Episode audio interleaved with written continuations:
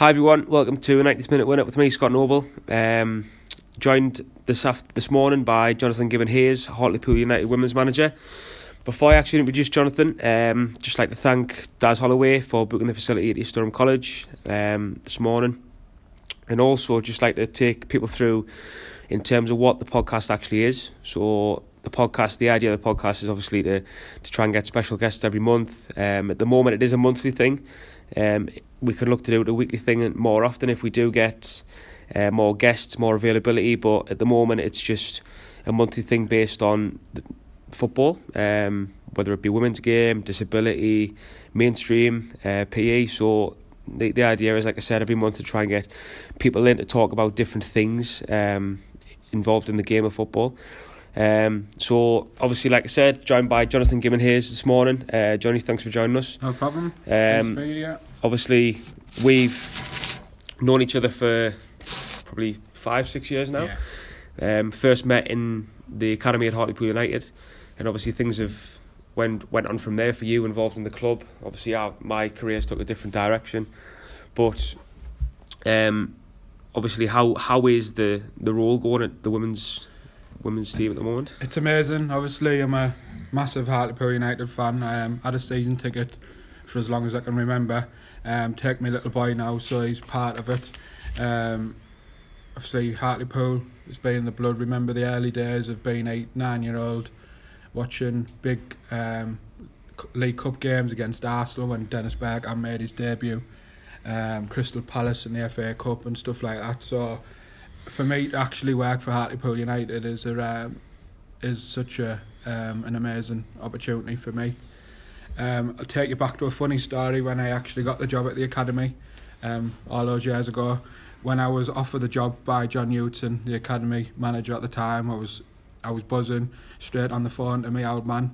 Um, but the funny thing was, I went to meet Jim Provitt, who um, we spoke about this the other week because he's now um, a teacher. Um, when I first got the job at Hartlepool in the academy, I was doing Movember, and it was the last the last day of the month, and I had this massive, what we class as like a porno tash. It was like the craziest tash ever, and I got introduced to Jim Provitt, and he was like. I don't think you can work in the academy with that. And I was when he explained it was Movember, he had a bit of a laugh.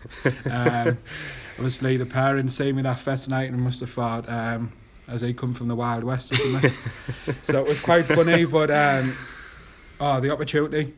That first night, I remember it so like vividly going down, and obviously John had offered me the job, and he said to me, um, "You're going to be working with Daz Holloway," and I went. What Daz Holloway who played for Sunderland that I've like followed in the Premier League and followed him as a football. And he went, yeah. Yeah. So that was quite daunting that I was going to work with a an ex professional footballer and I was starting out in academy football as a coach. Uh, but all I can say is that there shouldn't have been any worry. Um, we've now gone on to be really good friends, me and Daz, and that's probably one of the reasons we up here today and one of the reasons Hartlepool women are up here training on a regular basis and this being our home facility is um, is down to Daz really. I was going to say, obviously, working with Daz, I, I don't know Daz as well as yourself, but I, I met Daz in, in the academy as well, and obviously, sometimes there is this sort of stigma attached to ex pros that they're not very approachable and you know they've got this this ego. But for me, Daz is a is a great bloke, and would you would you say that the relationship you've got with Daz now has led to like like building on that in terms of where where you are now? Hundred percent. Um, and he, he probably he probably embarrassed me saying this, but he's probably been one of the um, people who's inspired me the most. Because, like you said, that stigma of being a professional footballer, and I can remember sitting down before a game on a Sunday and after games on a Sunday when we'd obviously plan between ourselves the bits and pieces for the players, and we'd set up and remember him just sat down like speaking about when he was a, a pro and playing for Sunderland and just sharing them stories like I just felt really humble that he was willing to, like, for me, Daz is someone who's he's he's not he's not arrogant. He is very approachable. Like even now, like if I'm having some tough days, like I can pick up the phone and it's one of these conversations where he'd probably admit we're on the phone for 40, 50 minutes and we'll Yeah. talk about anything and, and get advice and he's just um like an inspirational person for me, really. Brilliant. Obviously, it's important to have people that like that in the game, isn't it? Because you know, I've I've found that in the ten years I've coached, it's you know a majority of my my coaching has been involved in grassroots football, and there's a lot of inspirational people in the game, whether it be ex pros, whether it be people just starting out, and I think it's always important to have people behind you, in in terms of a you know an ex ex pro especially.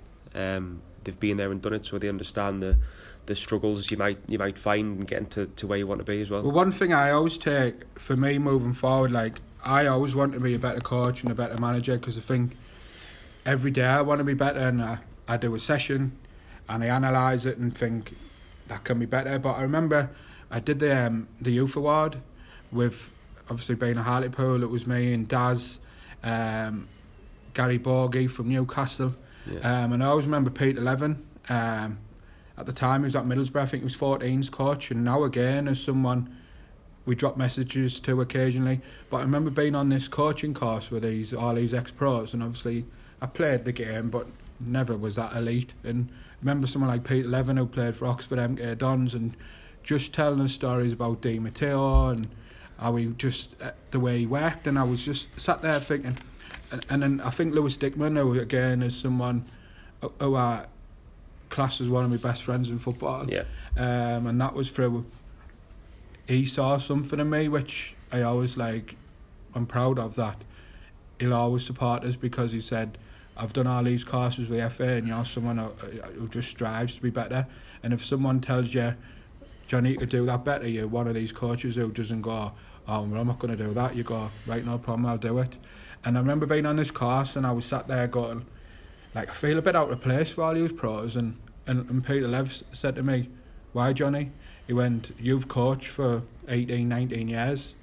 He said, We've been professional footballers, we haven't coached for that long, so you can you can share some of your knowledge to us and, and that sort of sat with me really, really, really, really well. Um, just the respect that they showed me because they're saying, Look, you've worked in grassroots, you've you've done district teams, you've done this, you're doing that so we can learn stuff from you and even when Pete's gone Pete went in straight from Middlesbrough and assistant manager Kilmarnock stayed in touch he would message me when he was coming to scout a couple of games and I go to the games with him Yeah. um, and now he's assistant manager in Dinamo Brest um, in Belarus they've just won the league um, I think they'll be in Champions League qualifying this season and it's just like to see someone like that who's done really well in the game but still have time for someone like me Yeah, absolutely. It's. I think ultimately the, you know, the two three minutes we've just spent talking there is is about people. It's not Yeah. about coaches or anything like that. And I know obviously someone you, you work closely with the Har- Hartlepool women is um, Ryan Davies, yeah who we obviously, you know, on a day to day basis. I know due to CPD events um, with the Foundation of Light, he does he works with the FA obviously. Um, and I, I've got a lot of time for Ryan. I've, I've got a lot of respect for Ryan. Obviously, he took over Chris Welburn's role at the FA, and I- obviously got a lot of time for Chris as well. But for me, Ryan is, is such a he's such a laid back character, but he gets a lot out of his sessions, and he, you know, you, you can see that that respect level straight away in terms of the way he approaches people, and you know, he doesn't have any sort of um, what's the word? Doesn't have sort any sort of background on people, but he also doesn't have any sort of um, trying to think of the word arrogance arrogance. Yeah, he he treats people how they should be treated. Um, and I, have you found that yourself since? Well, Ryan's someone um, when I did my B license down in York. Um, Yeah. We're on the course together, um, and we we became good mates. We had the likes of Nicky Weaver on the course, who was an absolute legend of a pro, but just again humble. Sat in a room where um, Eric Steele did a masterclass, and he realises um, Nicky Weaver sat there and goes, "Oh, all right, Nicky," and he's saying, "Oh," and obviously Eric Steele coached at the time at Man City. Had Peter and Kasper Schmeichel, Joe Hart and Nicky Weaver, and it was just Yeah. like you just sat in a room and you just listened to the stories. And but Ryan Davis was someone I became um, good friends with from the course. Um, at the time, he was working at the academy of Man City yeah, um, in, in women's game, and when I left Hartlepool to get the job at Middlesbrough, um, I took on the role as um, I went as first team coach to Middlesbrough in the women's game, and then became the reserve manager. Yeah. Um, I tried to get Ryan involved because he was someone who I respected. Um, I've got a lot of time for. I think he's an amazing coach. And at the time he came up and he had a look around, he was impressed, but he couldn't commit. Yeah. Um, and he just got the job um, with the FA. And he's someone I would just like massive respect. But at the time, we, when we joke about this now, because of his links at Man City, that summer I was due to go and watch Pep Guardiola deliver a session um, for a Rye, and then Rye got the job from the FA and Yeah. started just before that summer. So I do have a word, but he's just a very, very good coach. Um, we both applied for the A license. Um, thankfully, Ryan made it. Did he? Um, yeah, so he starts in April. Excellent. Um, but I think this is this is the credit of the, someone like Ryan in the game is that, for example, Thursday night we was just our session last week, and Ryan had been working um, down in Blackburn, doing his FA job, and he drove from Blackburn to, to make training. Um, and I think what you take into consideration at Hartlepool is that we don't get paid, yeah. so it's not like a cash incentive. It's just he is for me, and I I messaged him after and said, look, no one appreciates it more than me. The fact that you're willing to travel two and a half, three hours up the road to come and do a, a session, um, and then back down again, and it's just he's like that. Um, he's a great guy, um, and I'm lucky because the other coach I've got with me, Andy Everington, was a an ex pool footballer. He was released when he was about 19, so he went through that whole process of 8 to 19. Um, and when the opportunity come at Hartlepool, which was over a year ago now, Andy is the other guy I wanted to, to get involved with me and Ryan. Yeah. Um, and I offered it to Andy, and he snapped my hand off, and I thought that's what football's about. It's getting people that you can trust, good coaches, but people who you can trust ultimately Absolutely. um, and respect. Um, and Andy's a, a great coach and um, like a good ally for me. And we spent the first few months together. Sort of mentioned him about Ryan, um, and Ryan at the time couldn't again commit. And then we had a meeting up at East Durham. Actually, we were going to um, the former manager Craig Hignett was a, a big supporter of us, so would allow us to come up and watch sessions. He would spend 30, 40 minutes after training talking to us. Um, he'd followed our games and stuff, which was really good uh, to feel supported by the club, and, and we are. Um, and then Ryan came up and he, said, "Look, I can, I can get involved. I'll miss some tr- Tuesday sessions, which are, I suppose, not our main session, so we can get away with, and he, he can get to most games." So um, we're both over the moon, and I know the players have massive respect for him, yeah. um, as do I really. Do you think, obviously, with yourself and Ryan, generally over the past two, three years, have came from an education background because of the, the job you do, and obviously Ryan working with the FA, generally works with uh, coaches in primary schools as well. Do you feel like that education background has benefited the players? Yeah, um, it's it's a bizarre one because obviously Ryan was a teacher before he got the FA job. Yeah. Um, I've worked in the same secondary school for this was my twenty second year now, um, and Andy, who's our other coach, is a primary works in primary school. So for me, I've always with my football has got to be professional, um, and I've tried to bring this and the three of us, and I think because of education and it being quite strict and having all these rules, I think we try to bring a massive like professionalism to what we're doing. And yes, we understand that we still classed as grassroots. Our players pay subs. Yeah. Um, we've tried to like bring this pro- professionalism, and now we look we we've got eight games to go, and we've got a chance to get the what we class as the football league for women, Yeah. um, which would be massive for Hartlepool. Um, and then you will see again the level of professionalism step up as Yeah. we know um, the levels that we go up. But yeah, the education background's massively important because for me, that's where I started. So I've got this like massive respect. So my coaching journey started in when I first got that job in in the secondary school. So and now I've even when I head a year job, I I run the boys and the girls football team. Yeah. So it's it's massively important. But for us, well, for me in my Hartlepool role, the fact that I can work in a, I work in a secondary school, um, people know I am, um, which is nice. I was stopped in a in a shop once with my wife and my son, and normally it's oh there's Mr. Gibbon Hayes from school, but no, it was there's the Hartlepool women's manager. Yeah. Sort of blown away, and young girls talking about my players and um, wanting to be like them was massively, massively inspirational. Yeah, obviously, yeah, I think it's it's always a lot more humbling when you you're to as a as a title as a, as opposed to just a you know a person as a, a professional during the day. Um, I personally always like it when I see you know kids and parents who I've worked with in the past out to work. So might be in, in the shop, in the metro centre, or whatever, or whatever it may be, and and just nice to have that informal conversation with them. i suppose it's it's probably the same for you, but again, knowing that them girls want to be the next best thing in women's Yeah. football is is It's good I and 'cause inspirational. obviously Hartlepool, we have massive support from the club. Um, Mark Simpson, who's the the media guy and does all the commentary for Pools and does everything Hartlepool United, Yeah. is probably our biggest supporter. Um, and like I said, for me, being Hartlepool manager is like, I'll tell you another story. We we played at Victoria Park last year, um, and the did everything like what I'm used to when I go to the men's game Yeah. with the walk on music, the commentator. Yeah. Um, and I remember walking out last year.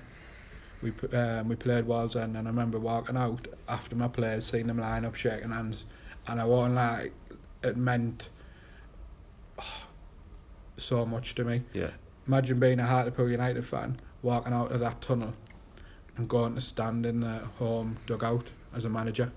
Um, I was just blown away. Like I've never probably felt emotion like that in football, Yeah. and and obviously, hopefully, got it to come again. yeah. I was Um, going to say as a football, as a football man, as a Hartlepool man, would you say that was probably the the your favourite moment in the game so far? Hundred percent favourite moment in the game. Um, my mum and dad were there. My wife, my son was a ball boy.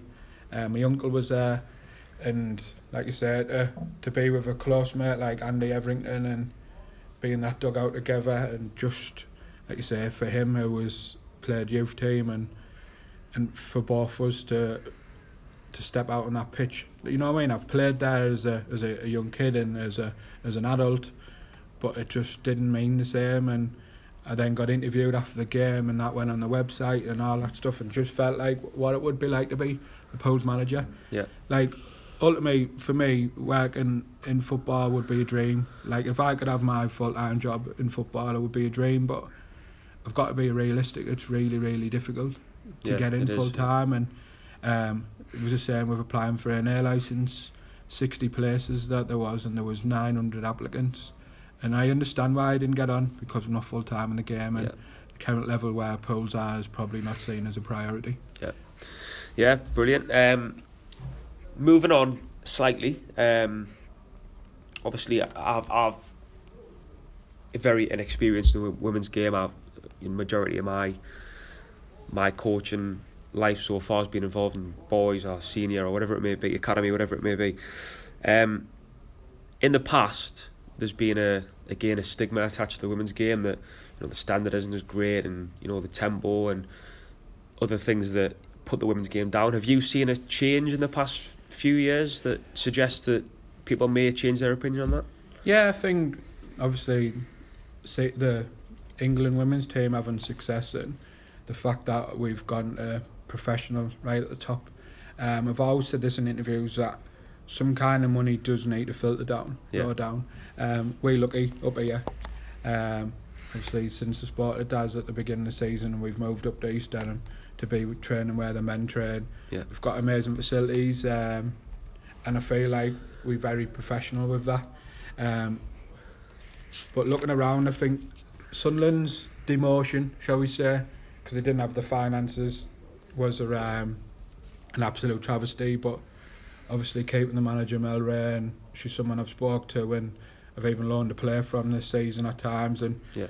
they've turned it round and like they're a credit to everybody in the northeast. And like you say, I started off at Middlesbrough. Um, and Lindsay Stevenson was someone. I remember the first meeting I had, and she just told me about staying humble, and like humble was the the word, and walking in there and first day and having like an interview, shall we say, and you've got like so Bianca Owens who is someone who I think is one of the most talented footballers I've ever seen. Um, to work with someone like her, um, Rebecca Bass, who's been a professional footballer, um, Emma Kelly, who's now gone professional. She's at Birmingham. Yeah. Um, and to work with those type of players, and I remember I had a meeting with them, and I was blown away by the standard of those. And then I had to go and deliver a session, um, to see if I suppose like an audition, shall we say, Yeah. and I absolutely loved it. So did there, and uh, and that was that. And it's just like you say, lower down we do need more support. Um, it's definitely changing because there's another story like now. Obviously, in my role at school, I, I do the girls team and the boys team. Yeah. Um, but last year I can remember playing a, a county cup game and he had five girls in the lads team. Hmm. Um, and this year we've just had a game last week and one of the hardest lads I've got in school, He was a good footballer, signed him a high school when he was nine. Um, asked for this girl to be in this in the side, and I just think that's progress. The fact that it's much more accepting, so the boys are seeing girls as, as like an equal, and, and let's be honest, she was probably man of the match again. Yeah. And this is a girl who is probably going to go on. I always joke with her dad, I've got her signed up when she's 16 at Hartlepool, but potentially could go on and play at the highest, highest level. She is very, very good, but again, someone who's very grounded. Yeah, good, good. So she's um, it's good to see that that progress, that progression, and I know there's a couple of like England 17s and stuff who've played for the school teams, with the lads team all the way through, and that's got its benefits because there's a difference, physicality and stuff, but you can see the improvements when you you've been able to mix, and I think that's uh, that's progress being able to, especially mix them up into a 16 year old now. Yeah, it's definitely something I've seen. Like I said, I don't, I don't take as much notice of the women's game as I probably should, um, because of the fact that I am a coach. But I don't just see myself as a coach of you know this age group or this gender or whatever it may be. It's it's important I think to keep fresh with ideas, and the women's game for me is one of the most you know the most up and coming and freshest things in the game, if you like it, the the full the full thing. Um, so it's good to hear that people in your school are starting to be, be a bit lot more on board with it as well. Um, I know I've noticed certainly when I've done deliver PE sessions as well, um, that there's a lot more inclusion with gender, genders coming together and obviously taking part together. So that's great to hear. Um, obviously, when we first met, you were a coach at the academy, but now you're a manager. Um, how would you how would you say that the roles differ? Yeah. Well, when I started, so under 11s, um, as you remember, we used to have to set those tar- three targets for each player. Yeah. And then do those match reports that took forever on a Sunday. Um, Did you do them on a Sunday? Did you? yeah, I did. And, or I would do it on Monday morning when I got to work. Um, and that was hard work because it was quite demanding. Yeah. having those I think the hardest thing I found is at that age where we had to do those meetings twice a year and potentially release a football. Yeah, that wasn't that wasn't Uh, nice. Yeah. that was pretty heartbreaking. Um, and interestingly, those 11s are now under 16, and I was up watching a, a couple of games, and now one of them had signed a contract. Kyle Crosley, who's a great player, centre forward. Yeah. He scores hat tricks every game. He's had to buy him a new pair of boots, and um, he'd signed a scholarship at Markham, and Newcastle and Sunderland were interested. Newcastle was bought him. So that lad's going to get to be a scholar at Newcastle, which I think is great. We we had a great group, and like you say, me and Daz working together was fantastic. But I'll tell you the difference now from then and working with that type of age group. I probably found it easier to switch off as a coach. Yeah. Um, as a manager, definitely not. Um, always in contact with the players. There's always if there's something going on, I'm quite open. I've always said, look, um, if there's, if you've got anything you need to speak about, just give me a ring. Um, and very rarely switch off. Always thinking about football. Yeah. I, t- I, I even messaged somebody on Christmas Day potentially to try and get a player in. Yeah. Um, and it just it takes over my life. But luckily, my wife's quite supportive. um, because if I'm not messaging someone or talking to players or speaking to Andy or Ryan and texting them, Hmm. I'm sat planning. Yeah. I'm quite like I sit down and I'm old school. I've got my book out, my pencils, and I'm drawing and and I keep going back to it. and I'm writing notes, and I'm always thinking about it. I'm always thinking about the next game, looking at fixtures, and I can't switch off. So even like my job is so important. I had a year in charge of 165 kids. Yeah. Um, but there's always football in the back of my mind. Um, thinking about right, it's Friday morning. I need to have sent in uh, match day preview. Yeah. Um, to Simo to go on the pub's website or Sunday night the game's finished, and I'm then sat writing a match report to go on the pub's website. Yeah. Um, but I, I'm lucky and I'm touching wood here. I've been in charge for Hartlepool for just over a year now and I've only lost once in the league in that period of time. Yeah. But it took me three days to get over it. I was so annoyed. Um, and we played them last game of the season, which potentially could be a um, decider for the league. yeah. So I'm already plotting that revenge. But you're not a revengeful man, are you? No, I just I believe in my players. I've got a really good squad, Yeah. um, and I believe we've got lots and lots of quality, um, and they deserve to to get that opportunity to play at the next level.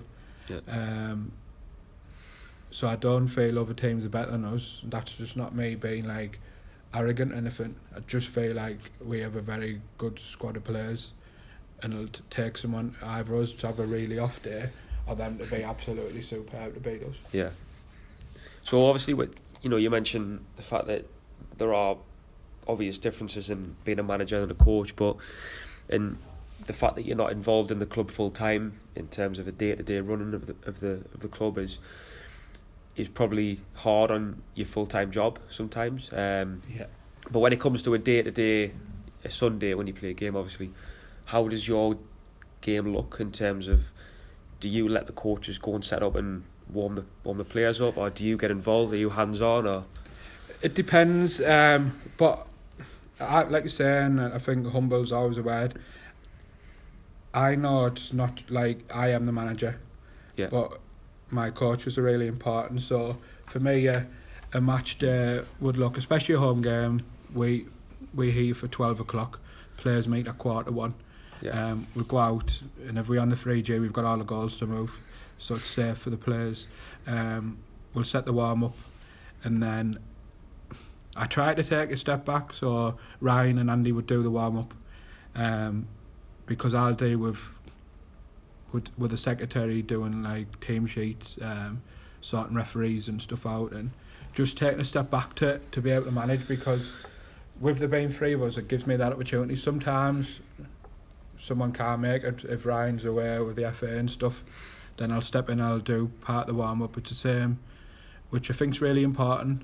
But it's nice to just to step back. So even when we come into the dressing room, I tend to speak to them Yeah. before the game. I name the team because it's ultimately it falls on me. Yeah. Um, the three of us make the decision on a Thursday after training, but we do have communication to, up until the Sunday. Because potentially we might change our mind, and, and we have. But then that's people have got an opinion. I think it's important. But then Sunday I'll speak to the players. But what I think is important is not just my voice. So if we come back in before we kick off, maybe Andy speaks, and then at half time, Ryan speaks. 'Cause I think what I learned from the academy and going back to those years is that we give too much information and there's too many voices. So, for example, like you say, I might just have let Daz speak, and then the next time come if I would speak yeah, because there's nothing worse than someone speaking for five minutes and then somebody else because they won't even remember what you said first. And even that's insane in football. So, like you say, one of them will speak at half time, and I might just I might just drop something in, um, but nothing more that that's going to confuse them. I might just reinforce something that I've I've said previously. But I think that just shows that we quite together as a, a coaching staff and.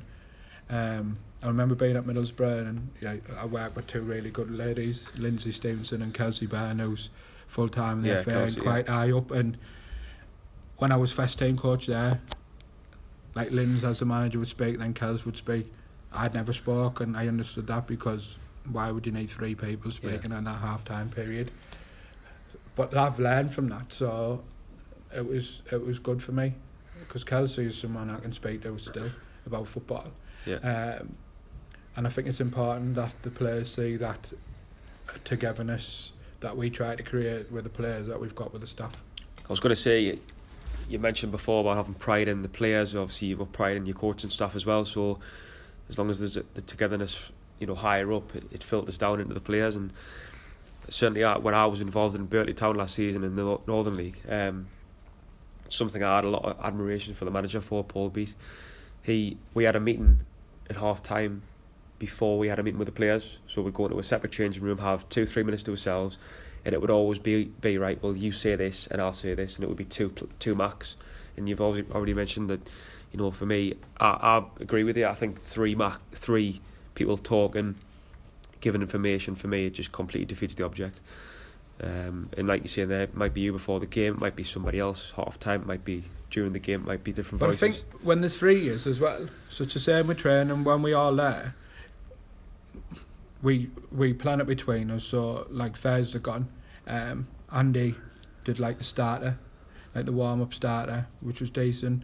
Then Ryan did a bit. I did the main. I did Yeah. a phase. Yeah. Um, but sometimes I might take a step back and Ryan and Andy will deliver. Yeah. But that means I've got an opportunity to go around players and have individual conversations and because I think like that that's I'm quite a um, suppose as a manager as well. Even still, I'm not laid back, but I care about my players. Yeah. So I'm always checking in on people.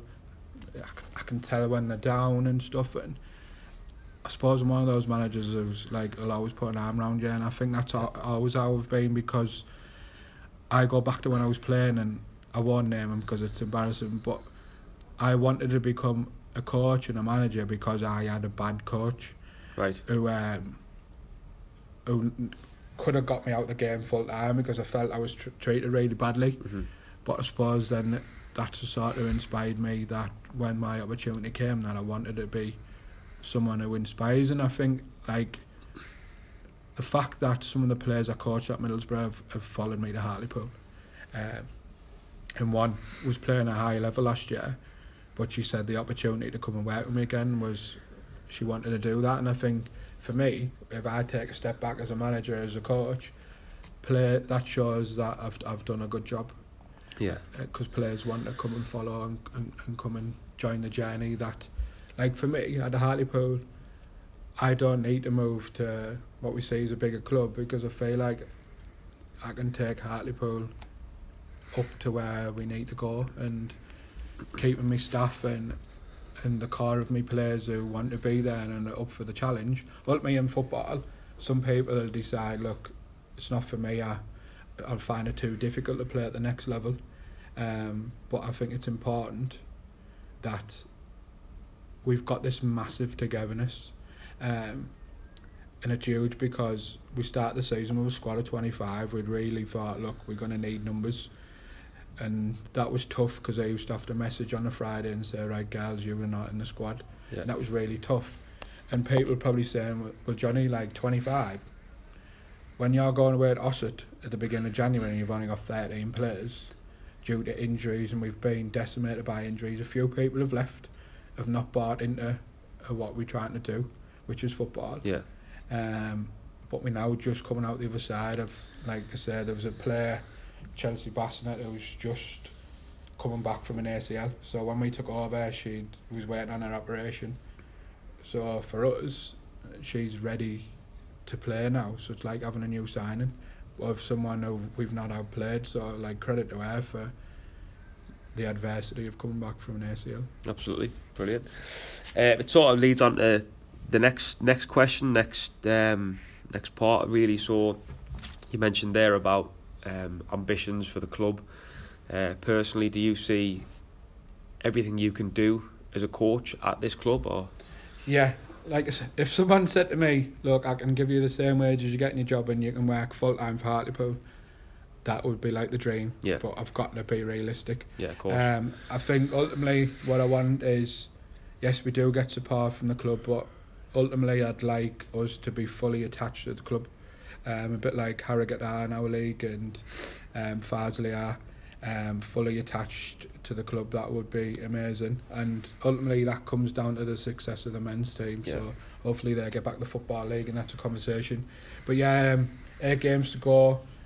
It's in our hands. We've just got to win all eight games, and it's, I know that sounds simple, but I'm just going game by game, and that'll get us into the national league. And uh, even if even if we can get up in next year, is about just trying to stay in that league, and just and then progressing up. But yeah, I just generally believe I could be in this job for ten years more. Like, it's I love it. It's Yeah. Hartlepool, um, and I'm hoping that we can get Hartlepool United higher and higher up the chain, and obviously making the North East proud. And just like you said, we've got amazing facilities. It's an amazing club.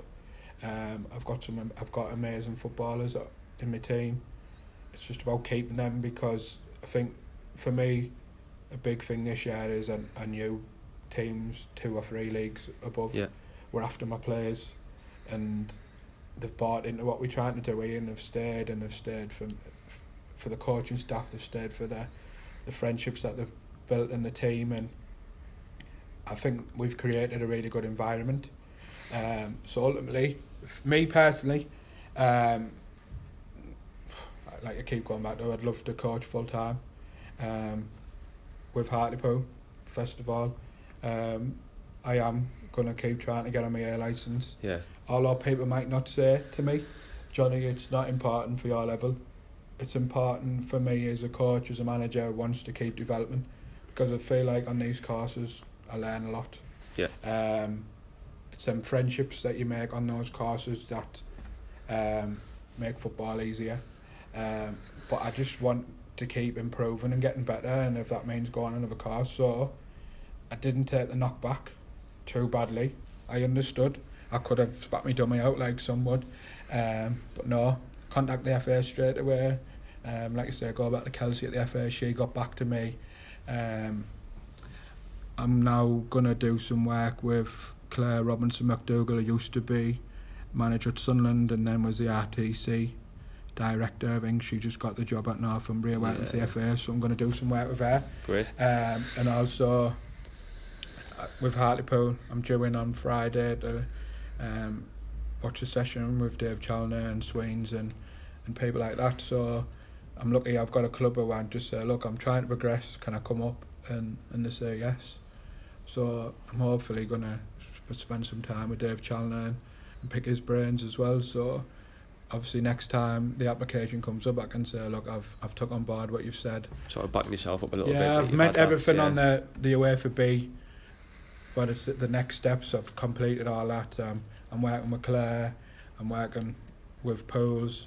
Um, I spoke to Becky Langley, who's someone who's the Newcastle United women's manager, but also Northumbria Uni manager. Yeah. Maybe he's going to spend the day with her. Um, I mentioned Lewis Dickman earlier, who worked for the FA, he's now head of coaching at Sunderland. He's someone else who said I can go and spend the day up there. So Yeah. just trying to take in loads of different environments. It doesn't necessarily have to be women, be, but I think it's just as important that you can go up and see academy stuff and men's football stuff where you can pinch a few ideas and it just shows the people who make that decision that I'm trying my best to to make my application a successful one next time. Yeah, I think that the A license and well, the B license and even level one and two, I think something I've found definitely is as much as the qualifications important, the networking's important as well. Like meeting people. Um, obviously, even when we started Hartlepool, like it was it was yourself, it was Dan, it was Alan, it was Rob, and then from that went out on my my B B license a couple of years ago. Because I've been in that environment, I've I found it easier to Yeah. to discuss the game with people, and whereas before maybe it wasn't as easy because you haven't been that sort of front of house person to present yourself towards. Well, you think how daunting it is, and I remember the B license at York, and there was, um, like you say, Nicky Weaver. You talked about the networking four or five years on, and I'm coaching my ride now from that. But uh, delivering a session in front of like 30 people you don't know, and I remember it was only on day one or day two that asked me to do it. But it was filmed and recorded and watched it back, and you know what? It was alright, it wasn't great. and then you're taking on all these like I suppose criticism and feedback from people you don't know. But then you just thought, you know what?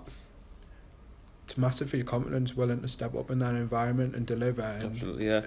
and I think even the sessions on the B license, you know, like we were lucky. We uh, there was a guy from London. I think he works for Spurs now. He was at, working for the FA at the time. Wayne Burnett, and a few people like that, and they came and I remember feedback of one of my sessions, and they, I left it, and they were sat in a room and they were going through and just said like Johnny, if I was a footballer, I'd just like love to work with you because you make it so enjoyable. Like your demeanour, the way you are with your players is just like inspirational. Yeah. And that's for that was for people who've been like full time footballers, managers, and who who now have gone back to working at a club like Spurs, and you were like, I was like blown away. Um, but I'm pleased to see even with the B license that it's changed now because I remember I I didn't pass my initial assessment, but Graham Clark is someone I admire. Um, he coached I was 16s up here, and I travelled to York with Graham, and he's he was someone who, when he did his assessments, yes, that the one-off assessment had a big part, but he looked at all your sessions that you delivered. But I think the big thing for him was the pack, because remember how big that pack Yeah, was. it was And you had to go away and do all these hours of coaching, and I'd put so much work into that, and he he weighed everything up, and again, I did take not passing really really tough, but I got back in touch with Graham, and Graham come and done my reassessment, and I remember him saying he said, look. You've had a few injuries now in your session. I had under 16s at the time. Um, a lad who's just got, who got in at pools and he said the fact that some of these players have gone on county trials and have turned up the our session Yeah. speaks volumes as you as a coach and like to just pass that and remember passing my youth award as well and Lewis Dickman had said it was one of the best packs he'd ever seen and because I put so much work it I remember doing the assessment for the youth award and he came and it was probably the quickest one hour and a half session about it just went so quickly and it was just like but for me and I think why I was going back to and why it's always like if I take a step back and I- I feel a bit proud is that Yeah. I was from a council estate where we weren't meant to have expectation, as bad as that sounds, and I'm not meaning that, and it is, but we weren't meant to, and my dad worked every hour under the sun to provide. Um, so for someone to come from the area I have, um, to be have a UEFA B, to have a, a, a youth award, to have a degree in sports coaching, um, and I've juggled that the last three or four years while working full time and coaching. Yeah. Um, like I'm proud of myself. Like it's Yeah. uh, it's been a massive learning curve, but one that I hopefully can then take to inspire at school and at Hartlepool, moving down the line. That look, you you can do these things if you put your mind to it. Absolutely. So yeah, obviously we've spoke a lot about your ambitions um, in terms of the Hartlepool women, where you see yourself and the club going in the next few years, the evolution of the game, the women's game. Um, so obviously really appreciate appreciate the chat today, Johnny. Um, before we finish, obviously did ask you to put together your England eleven for the Euros. Um, there's no doubt in that I'll have different opinions to you, but Yeah. um, you know your team is your team. But I also want explanations why. Okay, so go Yeah. for it. So Henderson in goal. The guy who's obviously Man United keeper at Sheffield United. Yeah, Not that I don't rate Pickford, because I do, but thinking ahead to the Euros and only a few months away, I think he's the farm keeper in the Premier League. So I'm going on farm. Um, obviously, some people might disagree, but I'm going on farm. Right back, I think Trent Alexander. I think it just I agree. Yeah, is a no-brainer. He is absolutely amazing. Um, left back Ben Chilwell. I just think again he's got a bit of quality. Um, so work with Brendan Rodgers at Leicester um, is going to help. Centre backs. I found this difficult, you know. I think Harry Maguire gets in, but I don't think he's in great form. And Mm. I'm just going to throw this out here. I'd probably play Joe Gomez with him, just because of how much he's probably learning with Van Dijk and Yeah. the success of Liverpool. Um, and I think that's a, thing. I think that's a big thing for me. Like Liverpool, how good they are and the success they're having. Then you'd have a few of their players in. Yeah. Again, when I look at the midfield, John Henderson, my God, absolute. Like I say, I think someone that people probably didn't rate and now realising how good he was. Um, and obviously, I remember I listened to his podcast with Jamie Carragher, and when he was at Sunderland and Roy Keane, and I think he spoke up to Roy Keane, and everybody else was like cowering in the corner.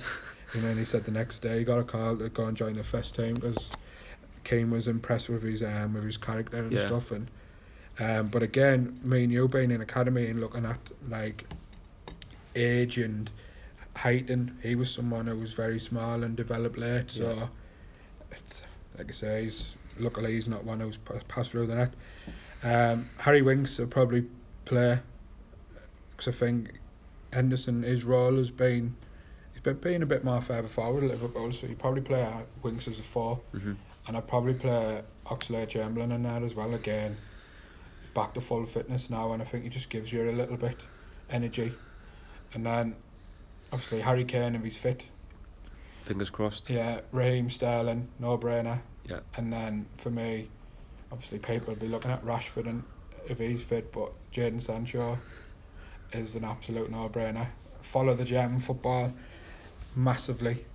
Um, and I don't think there's a game goes by where that, that boy hasn't either scored a goal or had two assists. Yeah.